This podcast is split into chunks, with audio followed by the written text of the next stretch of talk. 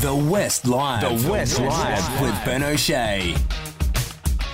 The state government uh, announced a cost of living reprieve for families. Initially, I was like, oh, you know, it's a bit stingy. But the more I think about it, the more I like this. After the drinks last night, is that why?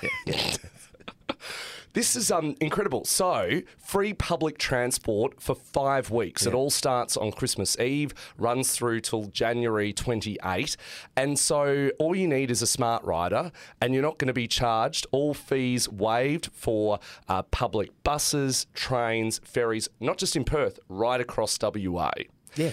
I, I think it's a really good thing. It means people can get out and about and explore different parts of the city. But also, I think it's quite smart because traditionally that period's quite quiet on public mm. transport, right?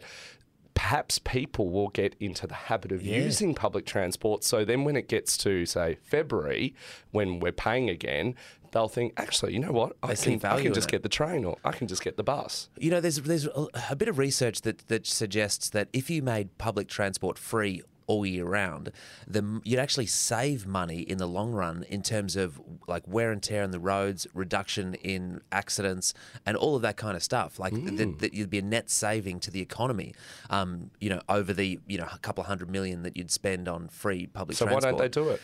I think it's, it's just hard to, you know, you know what governments are like. I think it's hard to just give something away for free. Yeah. Um, uh, and then you know you hope to get the money back on the back end, but it's you know it's not like if someone's giving you a, a here you go here's here's 1.6 billion dollars that you saved.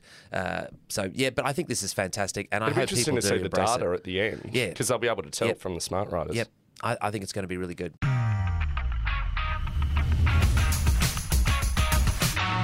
You've been listening to The West Live with Ben O'Shea. If the story behind the story matters to you, then you can count on the thewest.com.au to deliver.